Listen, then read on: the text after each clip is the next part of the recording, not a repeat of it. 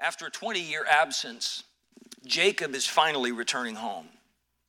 He left as a single man on the run. His brother was threatening to kill him. He left all by himself. Nobody traveled with him, no servants, no companions, no friends. He was all alone. He left with a reputation that was known for his selfishness and his deceptiveness. His very name, Jacob, means trickster or supplanter, and that was who Jacob was. He left with no money. He left with no treasures. He will later say, I left with my staff in my hand, a walking stick that a shepherd would use. He said, that's all I've got. And that's how he left home. twenty years later, he's returning back. He now has four wives. Poor guy. And he has four wives. He has eleven sons, and he has one daughter, and God is going to bless him with one more son before all is said and done. He returns with a degree of wealth that very few people in Jacob's day could even dream about. And that doesn't even account uh, for the inheritance that he is going to receive from his father Isaac when Isaac passes away, because Jacob is in possession of the birthright that his brother Esau sold to him for a, a, a bowl of soup. Um, that is now his, and he'll receive a double portion of, of the inheritance. Without that, J- Jacob is coming home, and he is, by our status today, he is a multi, multi-millionaire. They, they, uh, that's how they generally measured their wealth. But as he returns home with all of that, he returns home to face his failures of the past. Hard thing to do, isn't it? Especially if we've messed up and others know about it, it's hard to do. He returns to face his failures of the past, but he's returning because God has told him to do so. In, in chapter thirty-one, if you could turn for a moment, things have turned sour for Jacob in the land of Haran, where he has been living. Verse number three, and the Lord said unto Jacob, return unto the land of thy fathers and to thy kindred, and I will be with thee. Jacob was in, was in situations in Haran that were uh, very, very difficult. They've been ongoing for twenty years, and for the most part, none of those were his fault. The problems at home were. But the ones that in Haran weren't his fault. He is not running to escape one problem, because I have found, as maybe you have, when you run away from a problem, you're just running into a new one. He's only going there because God has told him to go. Return to the land of thy fathers, to thy kindred, and I will be with thee. In our text that we read with Brother Carson this morning is Jacob is on that journey. The Bible says the angels of God met him. When Jacob saw them, he said, this is God's host. The word host literally means army. And he called the name of that place Mahanaim, the place of the army. It was God encouraging him, Jacob, you're really not alone. Uh, I, I am with you. I, I am here to watch over you. How he knew they were angels, the Bible does not tell us. Uh, it's enough for us that the Bible says that that is what they were. And so Jacob is coming home. Jacob's first order of business as he crossed the river and was coming into the land was to reach out to his brother Esau and seek to restore that relationship. What a wise thing to do. What a humbling thing to do. Jacob is not the same guy that left home twenty years earlier. Uh, we're, we're about to find that out. Jacob left a fraud and a trickster and always looking out for number one and taking advantage of other people. And he's a changed man. It's, it's not really his wealth that changed him. God's done a work in Jacob's life. Aren't you glad for that? Aren't you glad that God's able to take that which is broken, that which is less than it ought to be, and God can transform that into the image of Christ? And Jacob has journeyed spiritually far more than he journeyed physically, and he's a changed man. Notice that his first order of business after that, um, he, he, he's uh, uh, the Bible says he sent a message, messenger to his, his brother saying, I've got all this wealth. In other words, I, I don't need anything that you have. Uh, I have sent to tell my Lord that I might find grace in thy sight. Grace is favor that we don't deserve. That's what it is, undeserved favor. He's laying it out there. I don't deserve your mercy. I don't deserve for you to forgive me. I'm just putting it out there, but it didn't turn out well. The messengers came back to Jacob. We came to thy brother Esau, and also he cometh to meet thee, and four hundred men with him. This wasn't a welcoming party. This was an army. Jacob knew that because he was greatly afraid and distressed. And he divided, divided his flocks and herds and his servants and so forth into two groups and sent one off one direction and one the other and said, if Esau attacks one of you, at least the rest of you can get away, or, or, or vice versa. And uh, he quickly learned, he quickly learned that twenty years had not changed Esau's heart. Isn't it, a, isn't it a hard thing to deal with when there's somebody that you love, that you care about, but you can't fix them? You can't make them get saved. There's, there's a friend of mine that I dearly wish he would get saved. I can't make it happen. There are people that are away from God that I want to see back. I can't make it happen. Jacob has found out that twenty years didn't soften Esau's temper at all. And in, in, in any uh, event, it seems like it made his heart harder than ever before. So he goes to pray, verse number nine. Jacob said, O God of my father Abraham and God of my father Isaac, the Lord which saidest unto me, return unto thy country and to thy kindred, and I will do well with thee. I am not worthy of the least of all the mercies and of all the truth which thou hast showed unto thy servant. Did you hear that similar line in the song this morning? When you sang that just a moment ago, my heart just soared. Jacob is not coming home with a high hand and a high mind. He's sitting before his God saying, I'm not, you've been good to me and I'm not worthy of any of it. God, God pity us if we ever start thinking that we deserve something from God, or that we deserve better than we've got. I deserve to spend eternity separated from God in a lake that burneth with fire and brimstone. And the fact that Jesus saved me from that means that anything else I get is, is icing on top of the cake. Jacob is being honest with God. I am not worthy. You've been so good to me. Uh, with my staff, I passed over this Jordan, and now I am become two bands. I left with just my staff. Look at all that you've given me. Deliver me, I pray thee, from the hand of my brother, from the hand of Esau, for I fear him, lest he will come and smite me and the mother with the children. And thou saidest, I will surely do thee good and make thy seed as the sand of the sea, which cannot be numbered for multitude. So Jacob is praying, and that's exactly what he ought to do.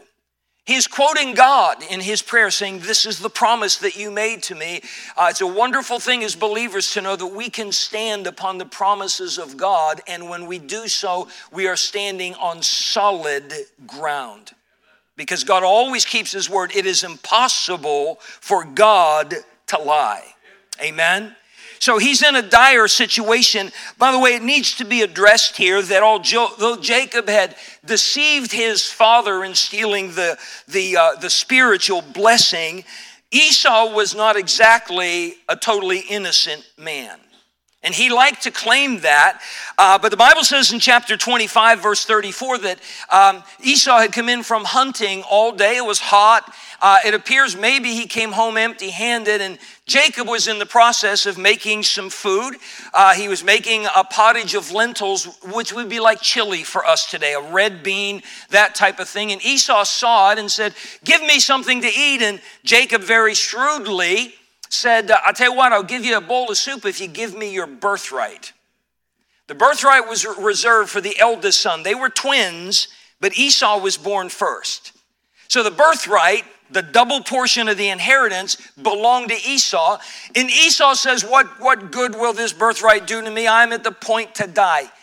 He probably missed lunch. I'm sure he had a big breakfast. That was the custom of the day. And it's been a hot day. It's been a fruitless day. Ah, behold, I'm at the point to die. And the Bible says he made a deal with Jacob. Now, Jacob shouldn't have been like that. He should have seen his brother's hunger and fed him. But you can't let Esau off the hook. Not at all. The Bible says it this way. Then Jacob gave Esau bread and pottage of lentils, and he did eat and drink and rose up and went his way. And then the Bible says this, thus Esau despised his birthright. That which was important, that which was eternal, Esau had no time for that. Just give me a bowl of soup and you can have all this other stuff. As long as I'm fed, that's all that I care about. And God's word says that he despised his birthright. In Hebrews chapter twelve, I won't read the entire passage.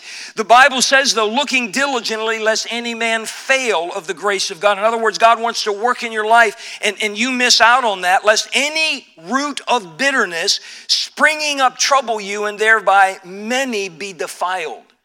We mentioned in Sunday school today that when we sin, we usually hurt more people than we intended, and bitterness will defile many. Lest there be any fornicator, and here, listen to this, or profane person as Esau, who for one morsel of meat sold his birthright. God called him a profane person. That means he's unholy, or he had absolutely no respect for that which was sacred. You can turn up your nose at the Bible. You can scoff, you can roll your eyes, you can snicker, you can sneer all you want, but understand that doesn't make you cool. In God's eyes, that makes you profane. And that's what Esau was. So we need to remind ourselves here, yes, Jacob has some things to account for, but that doesn't leave Esau off the hook for his own shortcomings. But of course, if you know your Bible, Esau never conceded that point, never did. So he finds out that all this is going on, and so he prays that prayer. By the way, I'm glad that for Jacob, prayer was not his last recourse. Well, everything else failed, might as well pray. It was his first recourse. Amen. That was the very first thing that he did. Question about us: when a crisis, a problem, a trial comes into our lives, what is the first thing that we do? Do we vent? Do we play the victim card? Do we get, God, I can't believe you're letting this happen to me. Um, do we stress and worry and pace and stay awake and relive things? And if, I, if I'd only done this, if I only said that, or maybe I could do this, or maybe, that's me. That's me. I can worry myself into, into a, a frenzy over this. Do we lose our testimony with unholy words and actions? Well, you don't know what they did. I had my right to, I had a right to lose my temper and cuss and swear. No, you didn't. Uh, but we lose our testimony in those moments. Jacob did none of those things. He prayed. The songwriter said it so well, oh, what peace we often forfeit. Oh, what needless pain we bear. All because we do not carry everything to God in prayer. But I want you to listen very carefully. I read Jacob's prayer in preparation for this message. I got my phone out and I got the stopwatch feature on my phone out. And I, I hit start and I read his prayer. I did not speed read it. I just read his prayer as if I was praying it. It took thirty-seven seconds to pray his prayer. thirty-seven seconds. I ask myself, I wonder if that's what my prayer life looks like. I give God thirty-seven seconds of my day, and all the other thousands of seconds are spent me doing what I think I want to do, or venting, or any of the above mentioned things. But for Jacob, that's not where he left it. That's not where he left it. Uh, in, in the following verses, uh, starting in uh, uh, verse number thirteen, down through verse twenty-one, he prepared a gift for his brother Esau to send ahead. He, maybe to soften the blow a little bit, he gave a, a, a vast number of animals and so forth and sent them over. Uh, he said in verse twenty, for he said, I will appease him with the presence that the present that goeth before me, and afterward I will see his face. Peradventure, maybe, perhaps, he will accept of me. So he sent it over. When it, the present went over before him, and uh, so went the present over before him, and himself lodged that night in the company. And he rose up that night and took his two wives and two women servants and his eleven sons and passed over the ford Jabbok. And he took them and sent them over the brook and sent over that he had. Verse twenty-four, and Jacob was left alone. That night he sent his family across the little brook that was there, saw that they all got over safely, and he's left all by himself. And that thirty-seven second prayer, we find out, was just a prelude. It's just a prelude to a prayer that was going to change Jacob's life forever. It was a prayer that was going to have such power with God that it is mentioned several times throughout our Bible. It is a prayer that prevailed with God to the point that God renamed Jacob and said, you're not going to be called Jacob anymore, the deceiver, the trickster. I'm going to call you Israel, which means a prince with God. The nation today that bears his name is not called the nation of Jacob. It's called Israel, the prince of God. Please understand that. Jacob entered into this prayer, and I want us to look at it a little bit. It's familiar to us. Jacob was left alone, and there wrestled a man with him until the breaking of the day. I want you to notice here, the first thing, he wrestled with God alone all night long. He didn't, he didn't satisfy himself saying, well, I've prayed. Yeah, thirty-seven seconds worth of prayer. He understood that this was beyond him. He even knew that the present that he sent ahead of him with all the animals and so forth, uh, there was no there was no assurance that was going to work, because Esau was a wealthy man on his own right. He just said, peradventure, I will be accepted of him, but he knew it wasn't enough. Esau's coming with an army of four hundred men. He's coming at him with four, with twenty years of pent-up anger. Uh, the last words he said, when my father dies, I will kill my brother. And that's what Jacob heard as he flees the, the home and, and heads over to Haran when he was such a young man. And, and he understands if God doesn't fix it, it doesn't get fixed. But Jacob wasn't content with that state, that, that state. He said, God can fix it, and I'm going to get a hold of God until he does. God used the word wrestling on purpose. He didn't just say that he went out somewhere and prayed. He wrestled. The Bible says a man with him until the breaking of the day. We find out later in the passage that this is none other than the Lord himself. I believe it's an Old Testament appearance of the Lord Jesus Christ. Uh, because Jacob acknowledges the next morning that I have seen God face to face and my life is preserved. Jacob is wrestling in his prayer. The Bible says in Colossians chapter four and verse twelve of a man named Epaphras, who is a member of the church at Colossae, who was now serving with the apostle Paul. Epaphras, who is one of you, a servant of Christ, saluteth you. He's saying hello. Always laboring fervently for you in prayers, that ye may stand perfect and complete in all the will of God. Prayer wasn't some casual little thing. Rub-a-dub-dub, thanks for the grub.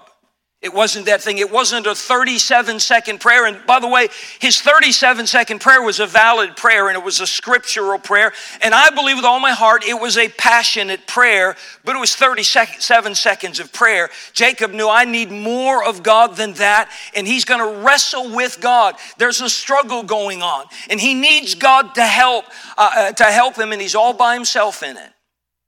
I like it when we all raise our hand in church and we see it and we have that sense that other people are praying for me. But isn't it true that sometimes we carry burdens nobody else knows about? Or we carry burdens that nobody else can help us with? And the truth is, when we pillow our head at night, oftentimes it's just us and our thoughts and our problem and our God. That's where Jacob was. May I say this? That's not a bad place to be.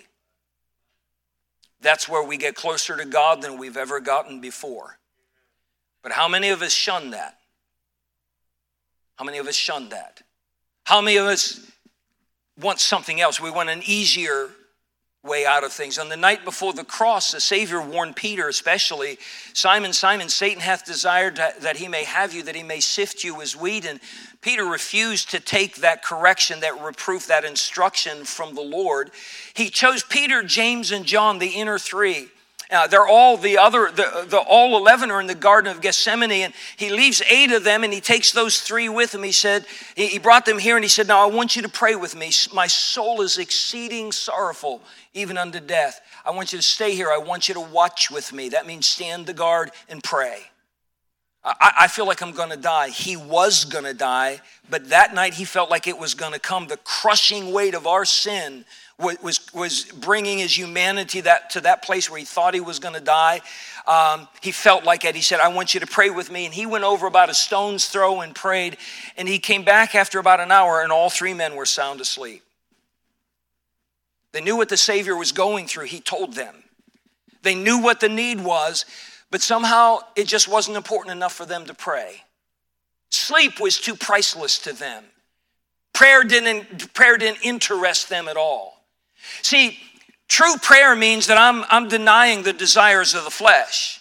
I, I, I know it's probably easier to play that video game or watch that T V program or that movie. I'm, I'm sure it's more enjoyable to engage in that activity or that hobby than it is to shout out all those things and just you and God alone praying. That's why it's called wrestling. That's why it's called laboring in prayer. Because we have to deny the flesh an awful lot, don't we? If we're really going to get a hold of God.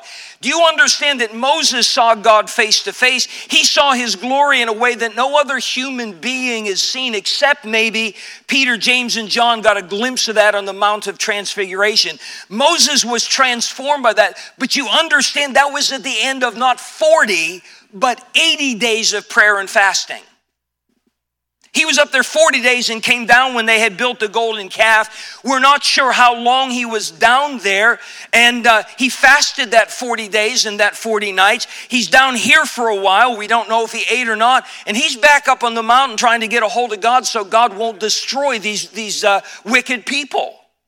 And it was after that, all of a sudden, God sent his glory by. And Moses got to see and hear things that you and I cannot comprehend with our finite mind. It transformed Moses to the point that when he came down off the mountain, the Bible says he wist not that his face shone.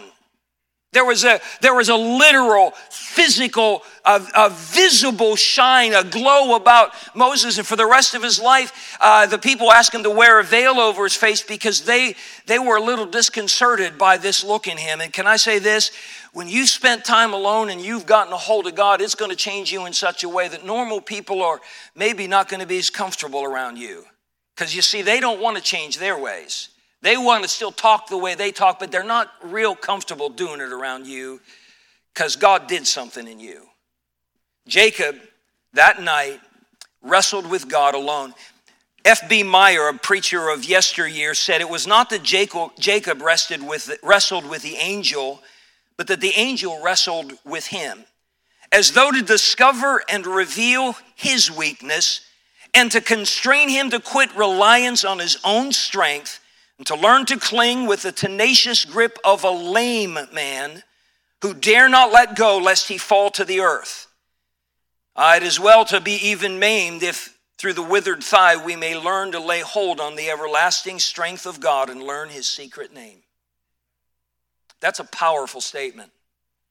See, Jacob went into this, and, and, and we know he's, he's not taking the blame away from him. He already said, I'm not worthy of the least of all the mercies and of all the truth which thou hast shown unto me. He, he's, he's not doing that, but he doesn't realize there's still some more things that need to change. Jacob still has that tendency, I need to try to work it out. That's why, you know, you know, he sent the present over, trying to appease his brother's wrath a little bit, and God wants to get that out of Jacob. God wants to get self out of us. And that doesn't happen unless we learn how to spend time alone with God. And that's why prayer gets a little hard, because I don't know how many times I've prayed, Lord, Lord, you need to do this and you need to fix this. And there's this problem and there's this person and so forth. And the Holy Spirit will often say, uh, let's hold on just a minute. How about this thing about you? How about the way you're doing this? No, this is not about me. This is about Rob, for crying out loud. And God said, we'll get to Rob, but not until I've gotten to you. I believe we're going to get to heaven and find out that the delay in a lot of our prayers getting answered is we wanted God to change our circumstance but leave us untouched. He doesn't work that way. So Jacob wrestled with God all alone that night. There's something else we got to understand. He allowed God to change him. He wanted God to change Esau, and by the way, God will. But he changed Jacob first. Can I say this? Just as an add-on timeout, I hope nobody's listening to this sermon for somebody else. Well, I'm glad Adam's here. He really needs that. You have no control over anybody but you. You ought to be listening to every sermon for you. I'm listening. I'm preaching it for me.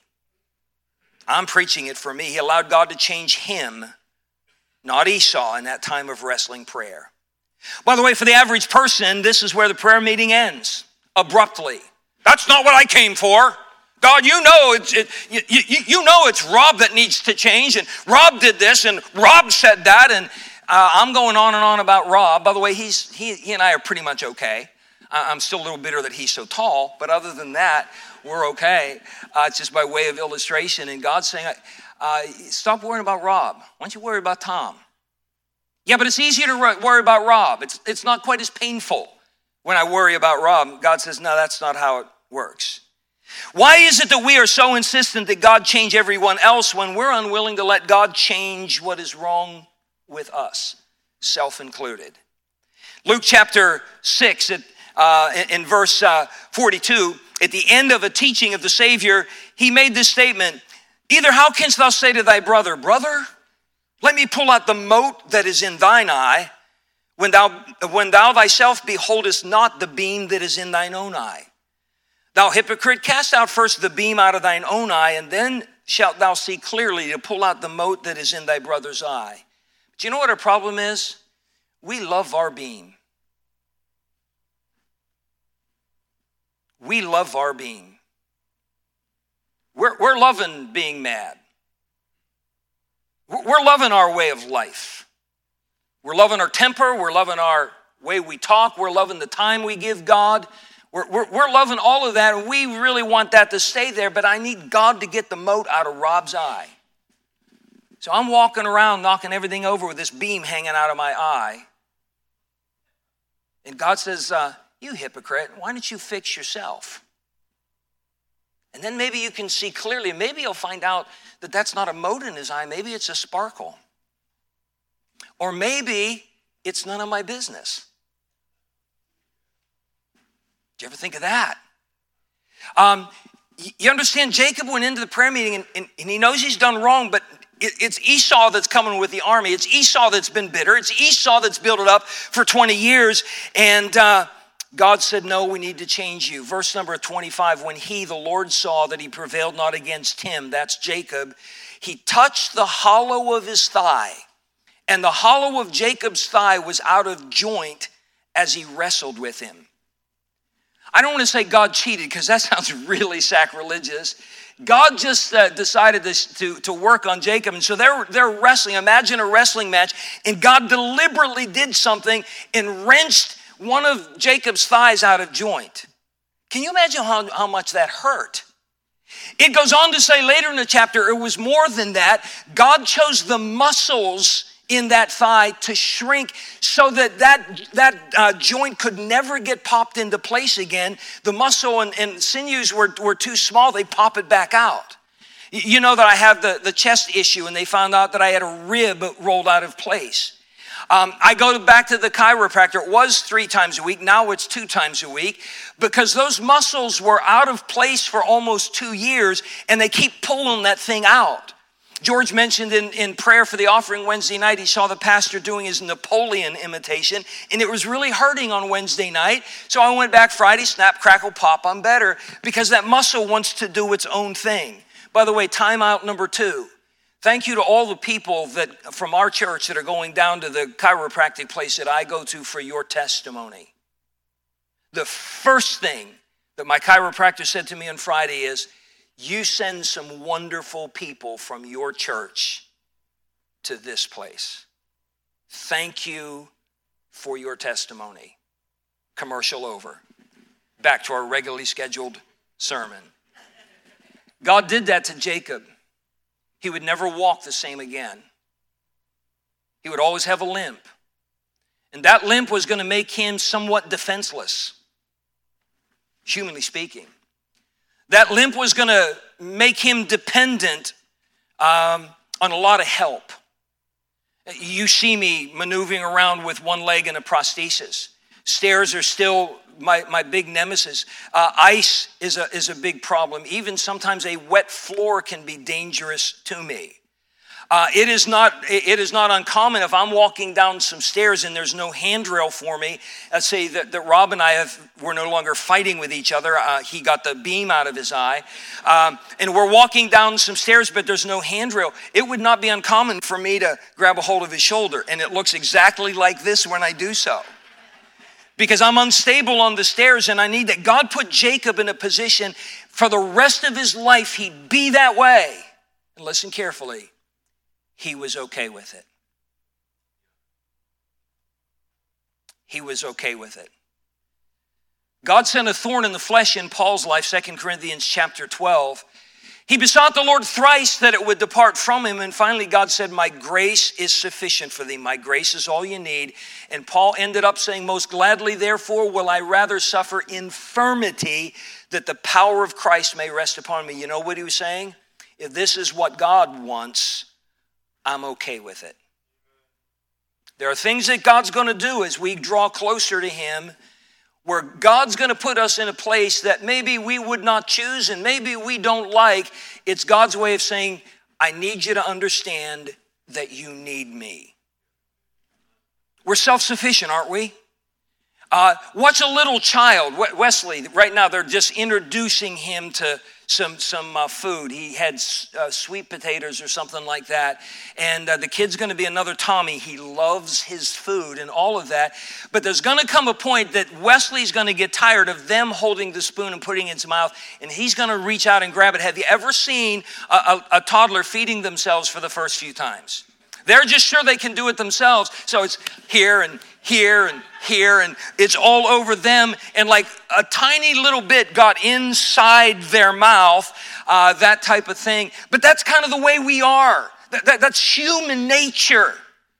And God said, Jacob, we got to get that out of you. You're too, you're still, you've still got that scheming part of you. You're not now scheming for bad, but even your scheming for good doesn't display trust. And so he allowed God to change him.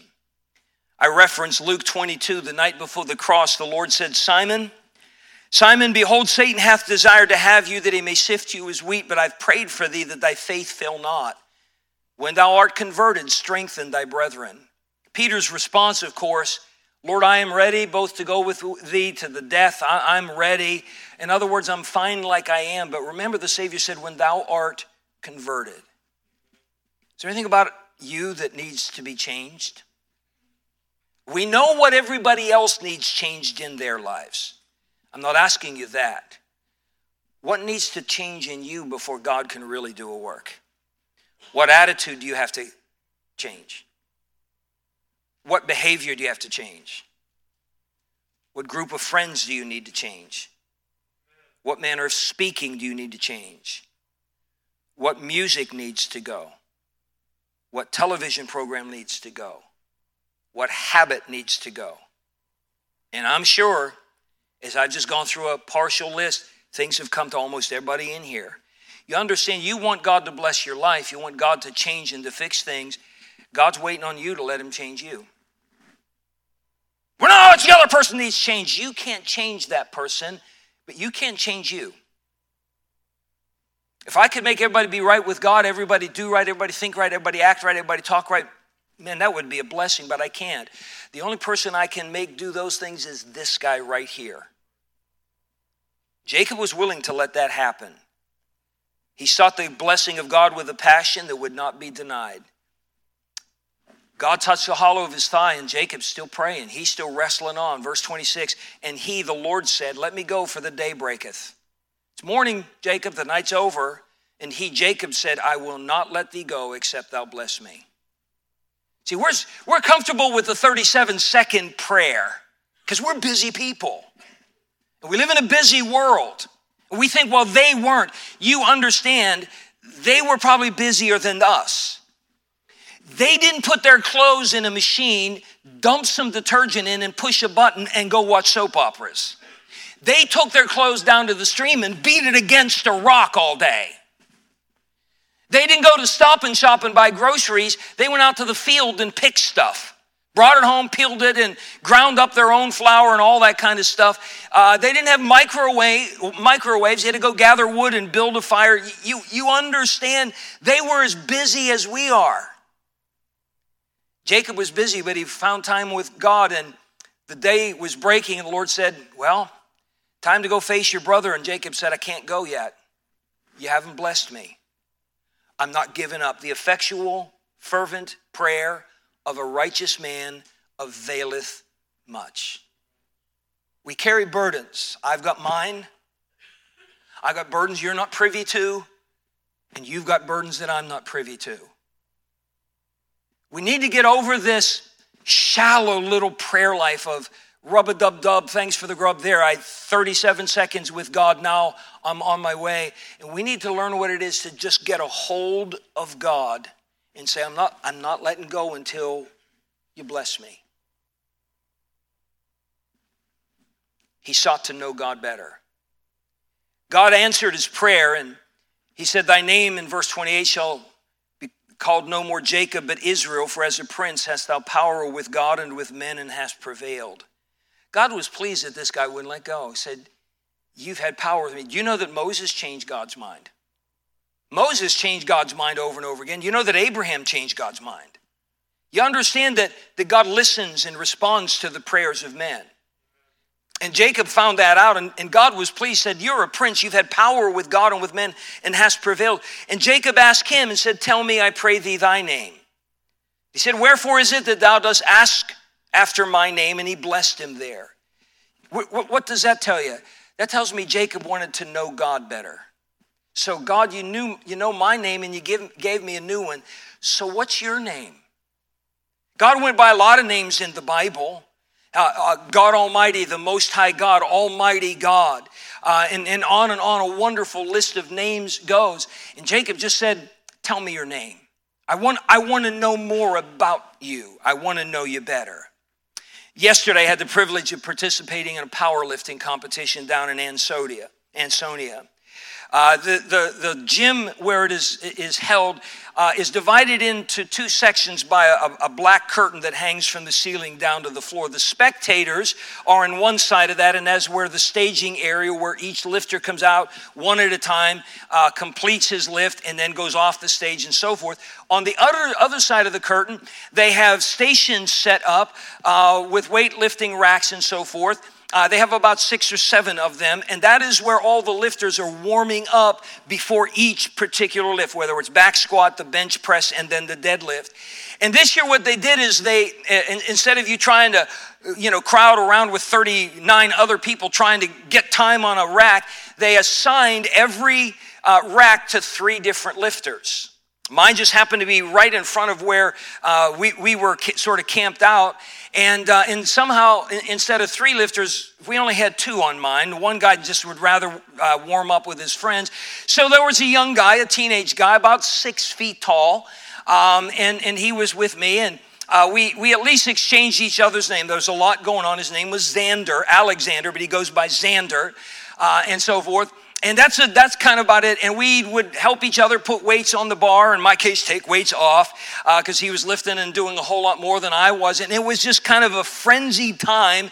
Uh, and we did that from uh, somewhere around one thirty in the afternoon uh, till seven thirty at night when everything finally ended. I walked out uh, of the place last evening, and I was so tired. I was praying for the rapture to come so I didn't have to drive all the way home. And I walked out, and just, just right below the stairs in the, the parking area, here was this young man, and he was on his way to his car, but he saw me, and he turned around, and he came back. And he he, he started crying. I, I was just taken aback. He started crying. He held out his hand. He said, I had I had such a good time meeting you today. And and, and thank you so much for helping me and and and, and all of that. And uh, the next thing I know, this big six foot tall kid is hugging me and he's crying. And so we just we just started talking. And uh, that's when I found out his real name was Alexander, not Xander. I said, where are you from? He said, I'm from Los Angeles. I said, seriously? I said, what are you doing here? He said, I go to school here. I said, you in college? He said, no, high school. I said, where do you go to school? He goes, I go to the Loomis Chaffee uh, prep school in Windsor. And I said, well, where our church is, there's a prep school, Rosemary. He goes, Rose, uh, I'm sorry, uh, Choate Rosemary Academy. He goes, oh yeah, I've been there. He goes, I- I've played against them in water polo. Water polo. And, and we stood there and talked, and so then what I what I found before me was a lonely kid. He had nobody there with him that day. He had no coach, never been through it. He failed a lot of his lists because nobody told him about commands, and he did he he got the weight up, but he didn't follow commands, so it didn't count. But he, he just kept on going. And we made arrangements to uh, meet together uh, for an opportunity to share a little bit more about the Lord, about him. But you realize all I needed to do was stop being so busy. And I found a kid that was hurting and lonely and needed a friend. And I'm going to be honest with you, those moments in the parking lot was the high point of yesterday. And I had a fairly good day, but none of it mattered. Do you realize that there's more of God to know than you've ever dreamed about? Do you care? Do you want to know? Jacob came to a point, you understand, his thigh's out of joint. He's in pain, but he's gotten something from God, and he's got a hold of God. He said, "What's your name? I want to know more about you." He sought to know God better. As we can, can, can conclude this whole thing today, and by the way, I'm not over time yet. I'm getting there. I had to ask myself this question as I was thinking, what do I put down for a conclusion? So I asked myself, myself this question. Which type of Jacob's praying best describes me? thirty-seven seconds of a good prayer, or a wrestling with God that changes me so God can change everything else? You can't answer that for me, and I can't answer it for you, but I do pose the question to you. You've got the burden. You've got the crisis. You, you've got that problem you can't fix, you can't solve, and God can, for nothing is impossible with our God. There's nothing too hard for the Lord. But are you saying, "God, I want you to do it, but I'm only going to give you thirty-seven seconds to get it done"? Or are you going to say, "I'll wrestle with God. I'll let God change me however he sees fit. I want to know him better. I'll pray. I will not let him go unless he blesses me"? Which one describes you? How many here know Jesus Christ is your personal Savior? You know for sure you're going to go to heaven if you died someday. This message is for us then. Let's bow our head and close our eyes. Father, thank you for the Bible.